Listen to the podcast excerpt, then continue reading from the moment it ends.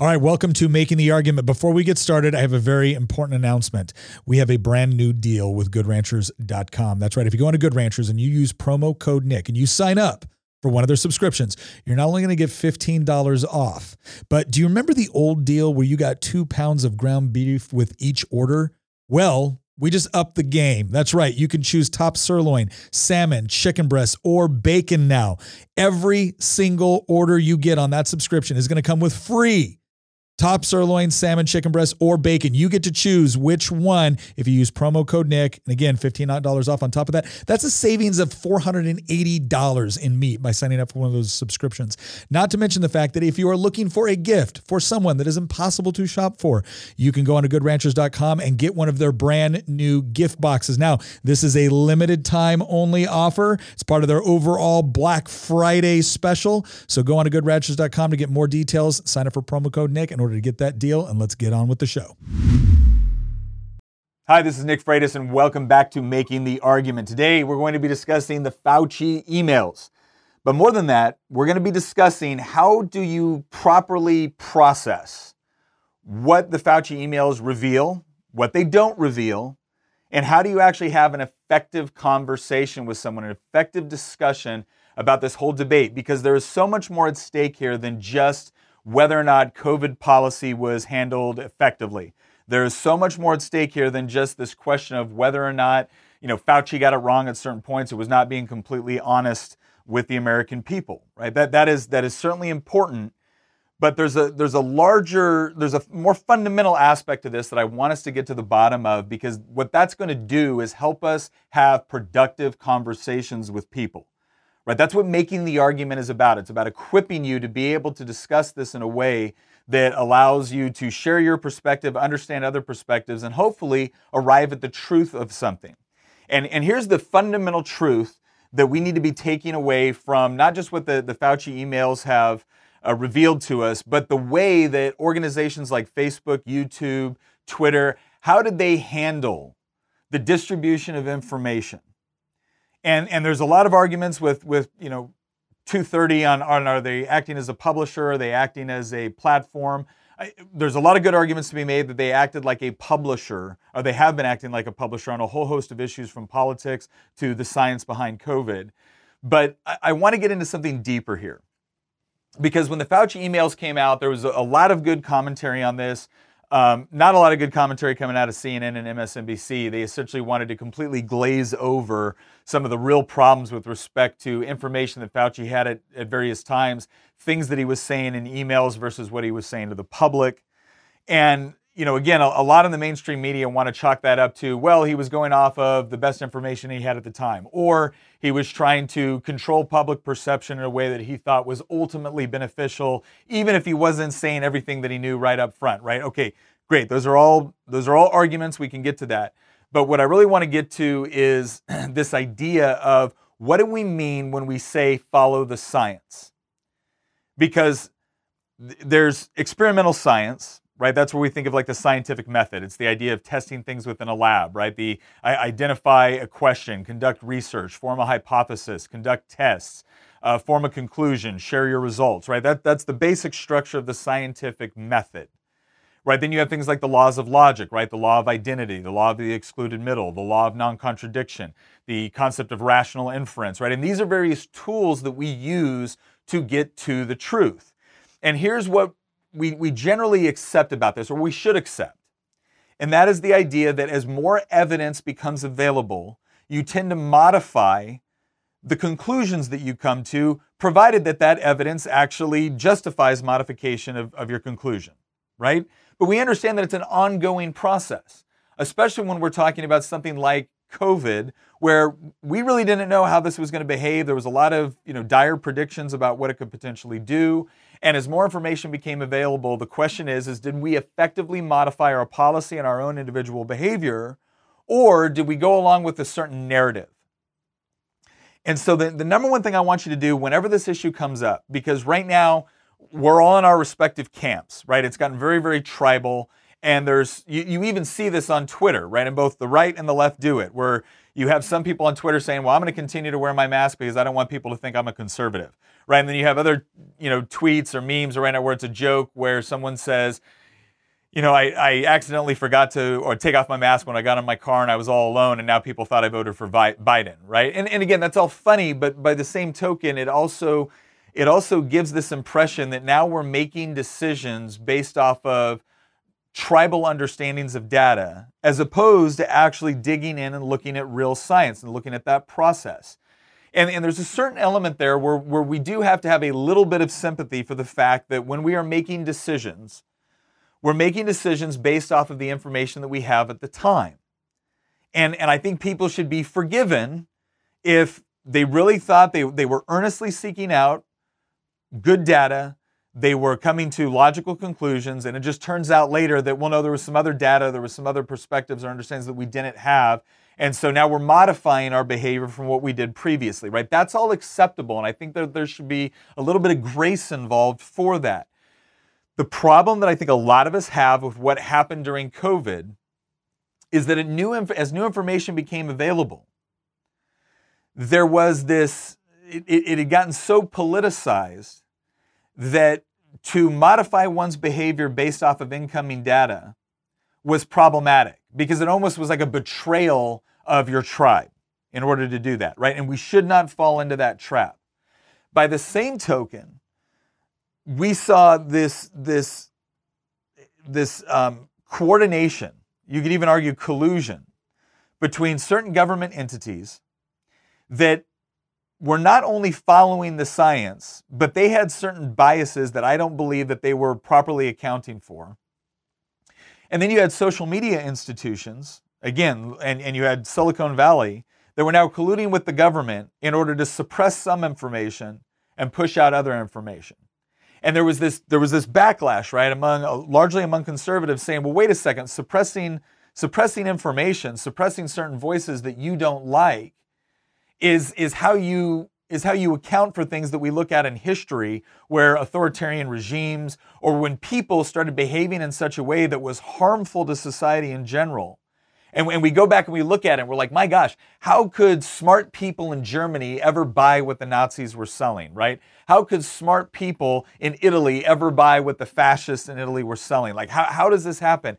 And one of the things that a lot of conservatives were saying is that by suppressing this speech or by saying that we're not going to allow people to talk about the fact that this, this virus could have potentially been, um, if not modified within a lab in Wuhan, China we're not going to even allow that conversation to take place because certain institutions within the government, largely Dr. Fauci, have said that, well, that's, that's not a reasonable form of discourse. Or the, the evidence doesn't support that, and so now we're going to suppress it.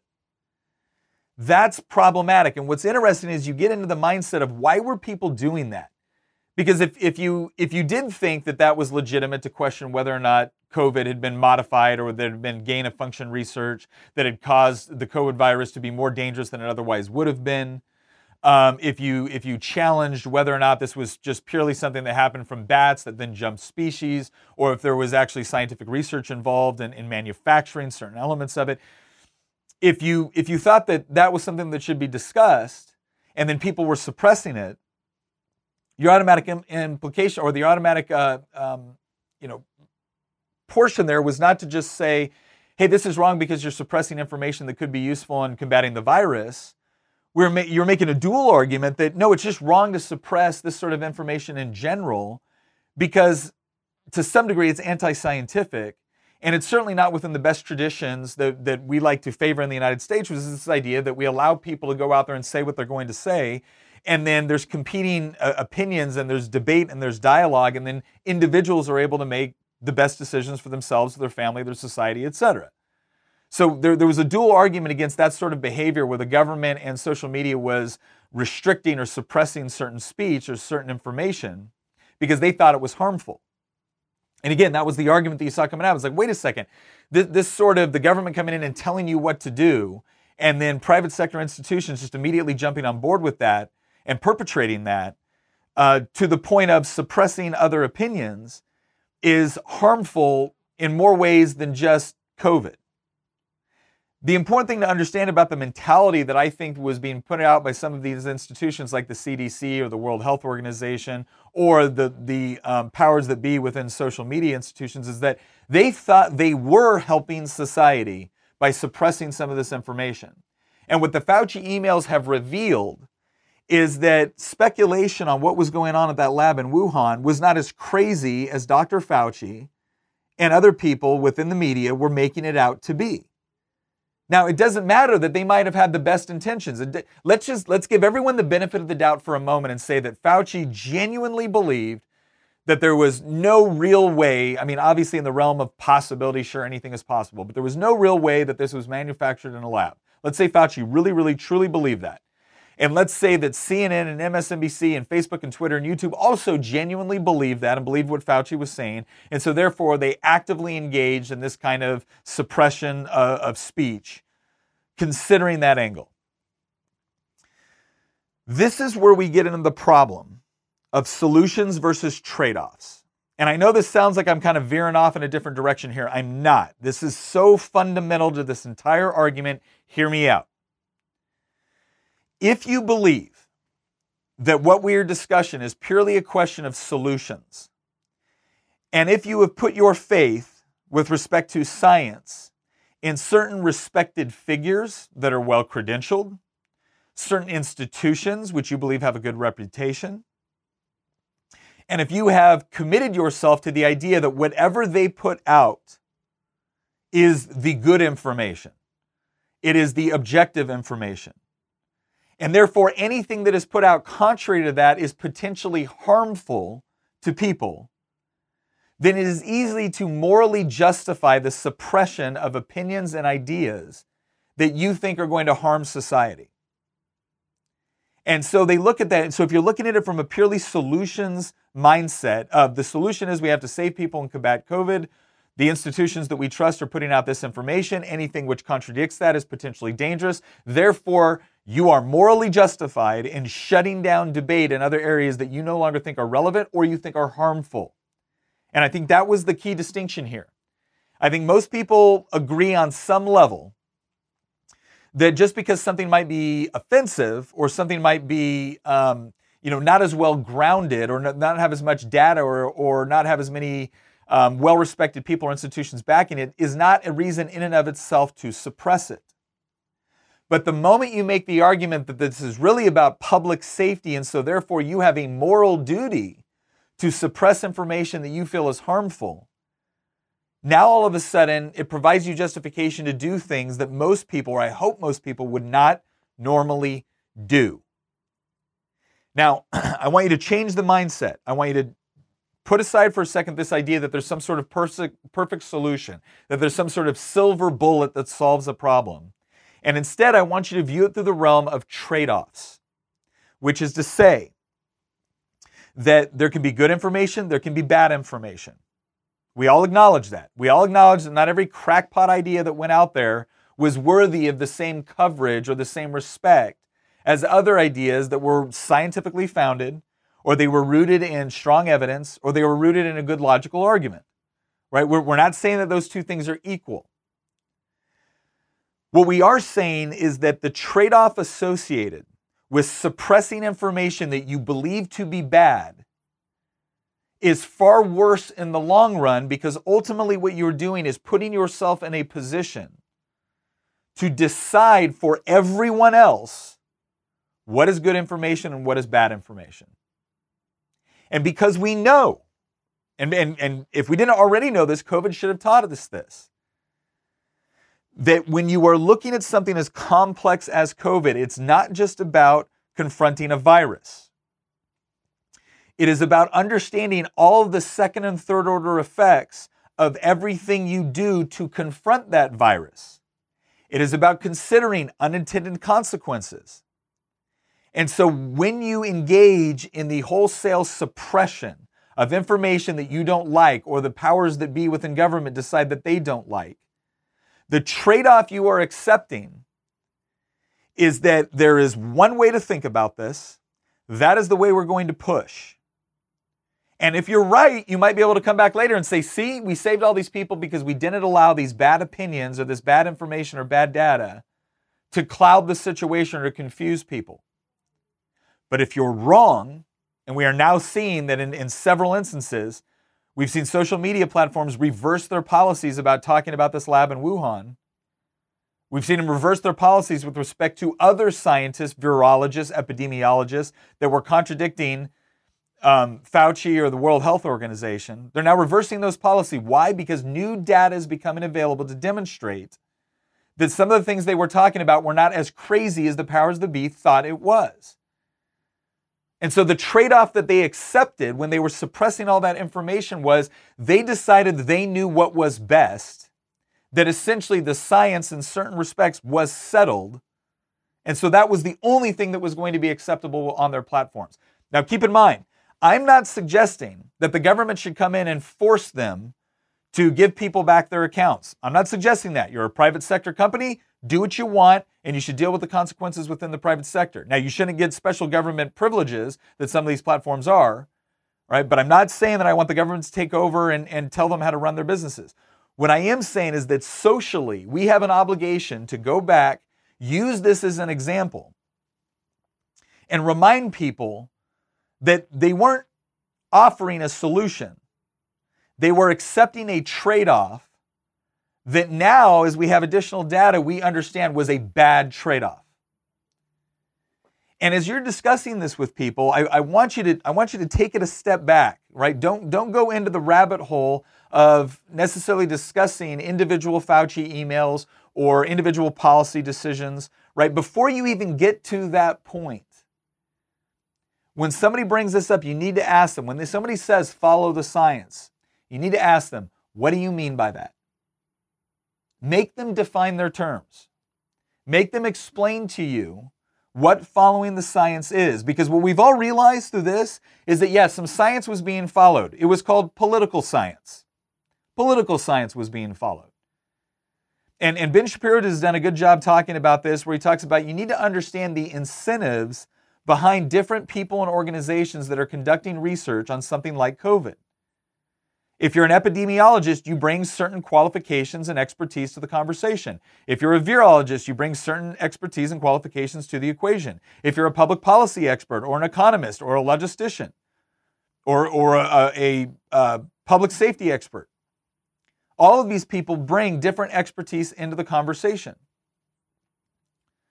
But if you're suppressing things, you're now limiting the scope of that conversation. And so what you need to be asking people when they when they come forward with these broad sweeping pronouncements that if only we had done this, or if only we had doubled down here, or if only this bad information hadn't been put, put out, everything would have been different.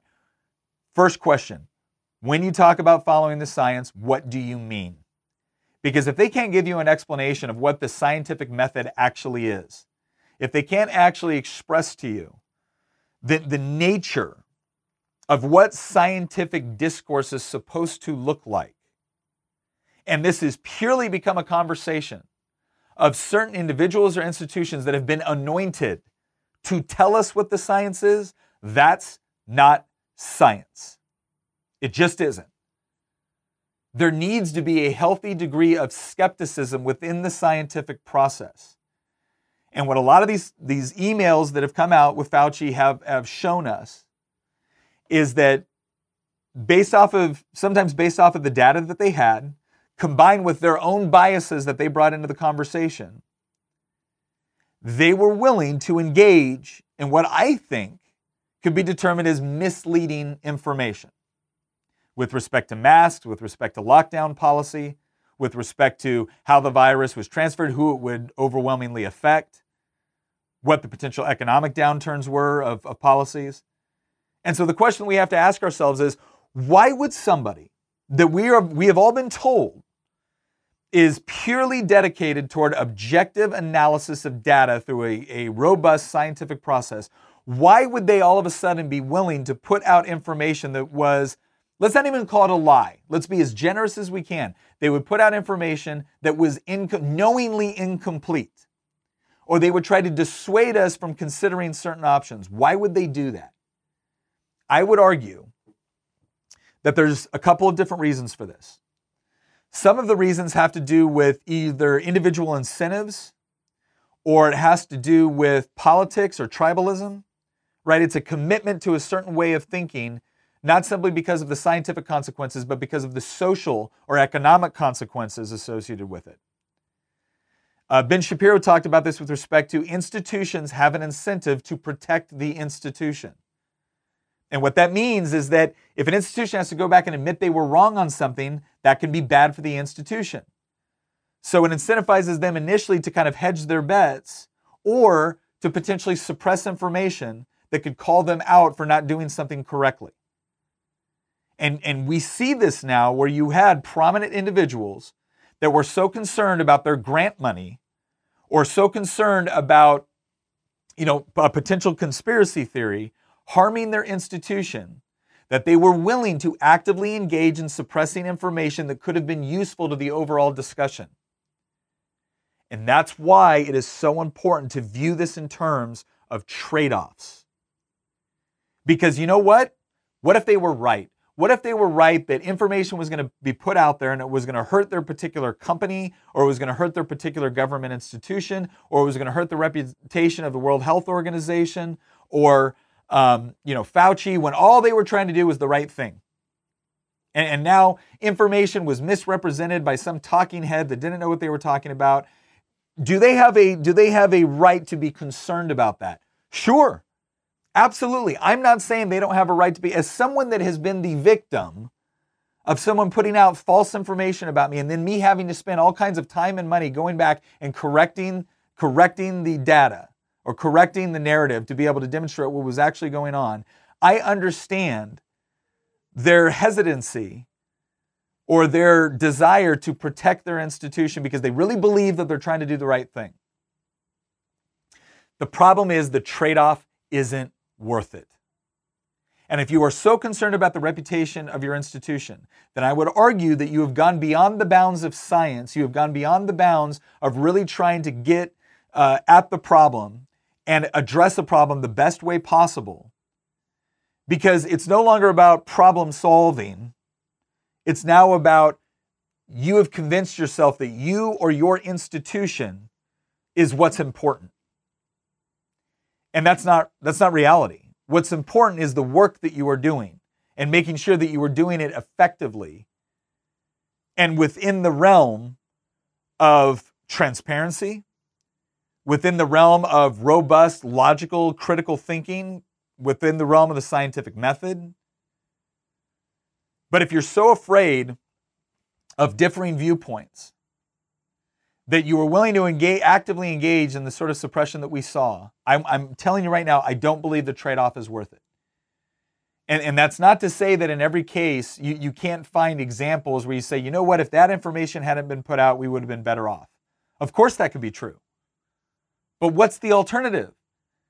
If the alternative is just a, a few people in power get to decide for the rest of us, that trade off is not worth it long term. You might be able to find short term gains for something like that, but ultimately, what you're going to end up is with very, very powerful people, institutions, governments, and companies that now believe it is their responsibility to decide for the rest of us. And that is dangerous territory, especially when they believe they are doing it for our own good. Because when somebody is putting out bad information or somebody is engaging in repression, repression or oppressive policies, but they are convinced it is because they are saving the world, there is almost no limit that they are not willing to go in order to achieve their objective. And that is how you get to a society that accepts things that we all look back on 50 years later, 100 years later, and think to ourselves, how was that possible?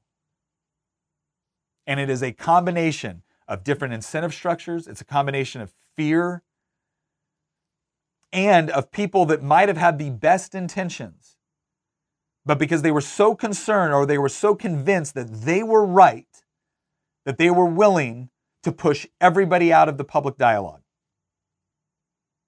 That's the real scandal that broke with these emails. I mean, yes, there are serious questions that we have to ask about Fauci. There's serious questions that we have to ask about what was really going on in Wuhan. There's serious questions that we have to ask about the way certain um, social media companies behaved. But ultimately, the, the fundamental issue that I see with here that I think is so dangerous is the conditioning of society by people in power to only to be willing to engage in active suppression of other ideas. And that is one of the biggest lessons that we need to learn from this. So, as you are engaging those conversations, that again, I'm going to sum this up for you. A couple things. When somebody says, "Well, I think we just need to follow the science," you need to ask them, "What do you mean by that?" Right? If you actually want to engage in a in a productive conversation, don't immediately jump on them and say you don't even know what you're talking about or Fauci's a moron. Don't say any of that. Just what do you mean by follow the science? What does that mean to you? Can you explain it to me? And if their explanation includes people and institutions rather than a process and a series of critical thinking, right off the bat, you know there's an issue. And you need to bring it back down to, well, wait a second. Do you believe that, do you acknowledge that institutions can be wrong? Because we know the World Health Organization was wrong on a lot of issues early on with this. We know that the same institutions that we're all supposed to just blindly follow put out one information about masks at one point and another at another point. We know that some of the politicians, right and left, put out bad information at different points with this.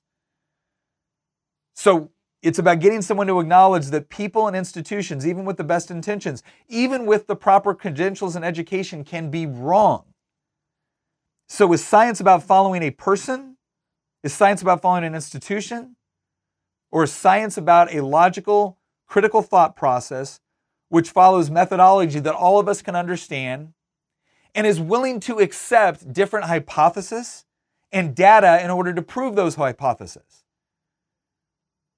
That's the first part. That's the fundamental question when someone's asking you about the science component of this. When it comes to the suppression of information, there are some conservatives now coming out going, well, we want government investigations of all of these different institutions. We want laws to prevent them from being able to run their companies the way they're currently running them. I'm going to tell you right now, if that's what you want, or if that's the sort of that that's the argument you're going to make, you have already lost. Hear me out. You have already lost because what you have accepted is this idea that the government coming in and coercing an organization to work the way that you want them to in the hopes that it will yield the results you prefer. That is the very nature of what is going on right now. And so the argument that we should be making when it comes to the suppression of information is not to have the government come in, who historically government institutions have had the worst track record in all of human history of suppressing information, not because it was wrong, but because it was counter to their narrative. And now those are the people you want to put in charge of regulating Twitter and Facebook and YouTube? It is one thing to say that the government should not be giving them special protections that they don't give to other people that are also competing within that space. That is a fair argument. But it is ridiculous, absurd, and counterproductive to say that the real solution to this is to give politicians more control over how these companies operate. The real solution is not the government is not is not legalizing the suppression of information. The real solution is more competition and cooperation within the marketplace. Now, sometimes people will look at me and say, Well, Nick, you say that, but then here you are talking on Facebook platform, on the YouTube platform, on the Twitter platform, on Apple Podcast. Yeah, I am, because as long as I'm able to talk, I'm going to talk in every single environment possible. But am I also going to work with groups like Parler? Am I also going to work with groups like Rumble? Am I going to work with other alternatives? Are we going to look at private ways to be able to put it out to where Amazon can't shut down our servers? Absolutely. Because that's the real solution. It's not coming up with ways for the government to suppress or encourage certain types of information. It's about actively going out there and competing and participating in as many areas as you possibly can in order to allow for more voices to be heard, give people options, and then let them come to conclusions. And here's all I'll say if you're more afraid, for those that would say, well, if we had allowed that to happen, then a bunch of bad information had come out and people might have died as a result. I've got news for you.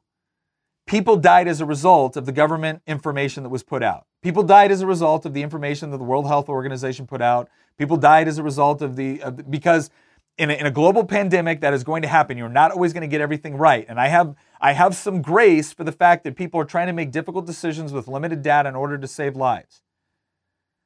But if your argument is, well, if we would allow this information to go out, that could have cost lives. The counter argument is, or it could have saved some. And, and since we don't live in a world where it's just we have this one perfect solution, we live in a world where there are unintended consequences. We live in a world where there are second and third order effects. Then the real argument we should be making, if we actually believe in a robust debate, if we're actually committed to science, is allowing people to go out there with their theories. And some of them are going to be crackpot theories. And the way you dispel a crackpot theory is you, act, yes, you have to spend the time demonstrating why it can't be true or it's not likely to be true. But by simply suppressing it, by shutting it down, you are generating curiosity in it. So I would argue that even if you're the sort of person that think that applauds the organizations that were shutting down this information, all you did was generate mistrust and curiosity because you weren't following a scientific method out there. You were using an authoritarian tool in order to shut down debate. So, as we go over the Fauci emails, as we consider this, and like I said, I, I didn't go into like individual emails on a lot of this because Crowder's done that, and Ben Shapiro's done that, and, and people on Fox have done that. A ton of people are doing that. I wanted to get to more of the fundamental question here, both from a scientific perspective and also from a freedom of speech perspective. And one thing I want to correct here if Twitter shuts down your platform, they are not denying you freedom of speech as it's understood in the First Amendment. They're not. They do not have an obligation to give you a platform. And you don't want them to have an obligation to give you a platform. So let, let's dispel that right there. That's not logically consistent or accurate with respect to our interpretation of the First Amendment. The First Amendment is a restriction on government power to restrict your speech.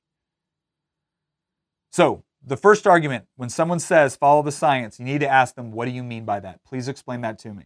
Is science a person, an institution, or is it a process? Because people and institutions may engage in science, they are not science themselves, nor are they the final arbiters on what science is or what the appropriate scientific approach to something or the appropriate conclusion is. That is supposed to be able to be put in the realm of public opinion so people can view it, review it, and determine for themselves what they believe to be true. And I realize that's frustrating for people that think they're smarter than the rest of us. But the alternative is a smart person gets to decide for the rest of us, and when they get it wrong, we all suffer. And that's not a trade off I'm willing to accept. So that's the science component. On the on the freedom of speech component and the the part that the government played in collaboration with Silicon Valley, with big tech, that should be of significant concern to us because we don't want to work into an environment where now the government the government essentially tells these big tech companies that if they don't do what they want or they don't suppress certain people, then regulations or taxes or some other form of government punishment might be coming down the pike. And that's where, and, and look, as much as I have a problem with big tech, I do understand their concern. They're concerned the government's going to come in and start to regulate them. And so now they're trying to jump ahead of the regulations. And who are they trying to appeal to? Are they trying to appeal to the best possible outcome? No, they're trying to appeal to the people in power. And people in power change. We don't want individual people in power to be making all of those decisions. We want us as individuals to have the power to consume information, to share information, and be able to decide for ourselves what decisions we're going to make based off of the information that we have and what we trust. And does that mean that individuals sometimes will make very bad decisions? Yes. But what's the alternative? The alternative of individuals getting to make decisions for themselves is somebody in power getting to make decisions for everybody. Well, I'm sorry, in most cases, in almost all cases, I don't want that. And that's what we're fighting for. When we talk about this from a freedom of speech component, we need to be very, very careful about the argument that we're using, lest we buy in or lest we accept an environment now where freedom of speech is not the sort of freedom of speech that we have all traditionally understood it, which is a prevention of government from coming in and suppressing you. But now, freedom of speech is this false component where the government is now coming in and compelling private individuals to do what the current occupants of government power want them to do. That is not going to get you more freedom of speech.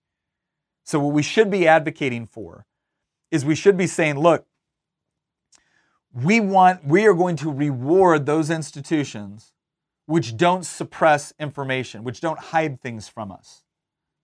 Or at the very least, is honest about what they're doing instead of pretending that when they suppress information, it's only for good intentions and based off of objective data. But when somebody else does it, well, that's bias. If we can accept the fact that everybody has some bias that they take into a conversation, and then we can provide an environment where multiple people can come together and have conversations and discuss and debate, and then accept the fact that individuals have a right to make their own decisions for themselves and their families based off of the information that they have available to them, with the understanding that there is no perfect solution, there is only trade offs. My hope is, is that we will accept the trade off, which encourages greater individual liberty, more freedom of speech, more competition within the marketplace, combined with personal responsibility. All right. I hope this has been helpful for you. Um, you know, again, I, I know these conversations are going to continue, but again, when we talk about following the science, you know, let's follow a good scientific method. Let's follow a logical process. Let's not follow political science and pretend that that's going to get us the sort of results that we actually want. Um, also, if you want more information on this, where I go a little bit more into the scientific method and, and some of the dangers with respect to the government being kind of the sole arbiter of what science is, I got another podcast that I did earlier in the year where I asked the question: Is the left is the left following science or is science following the left? And this really talks about a, a very important question with respect to government funding of science.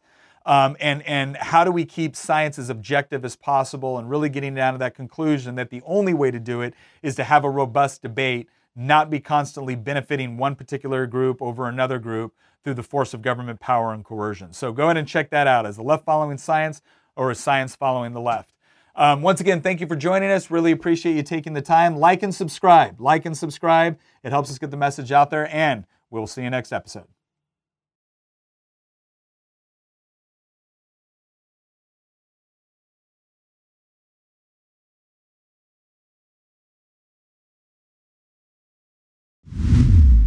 Once again, thank you very much for listening.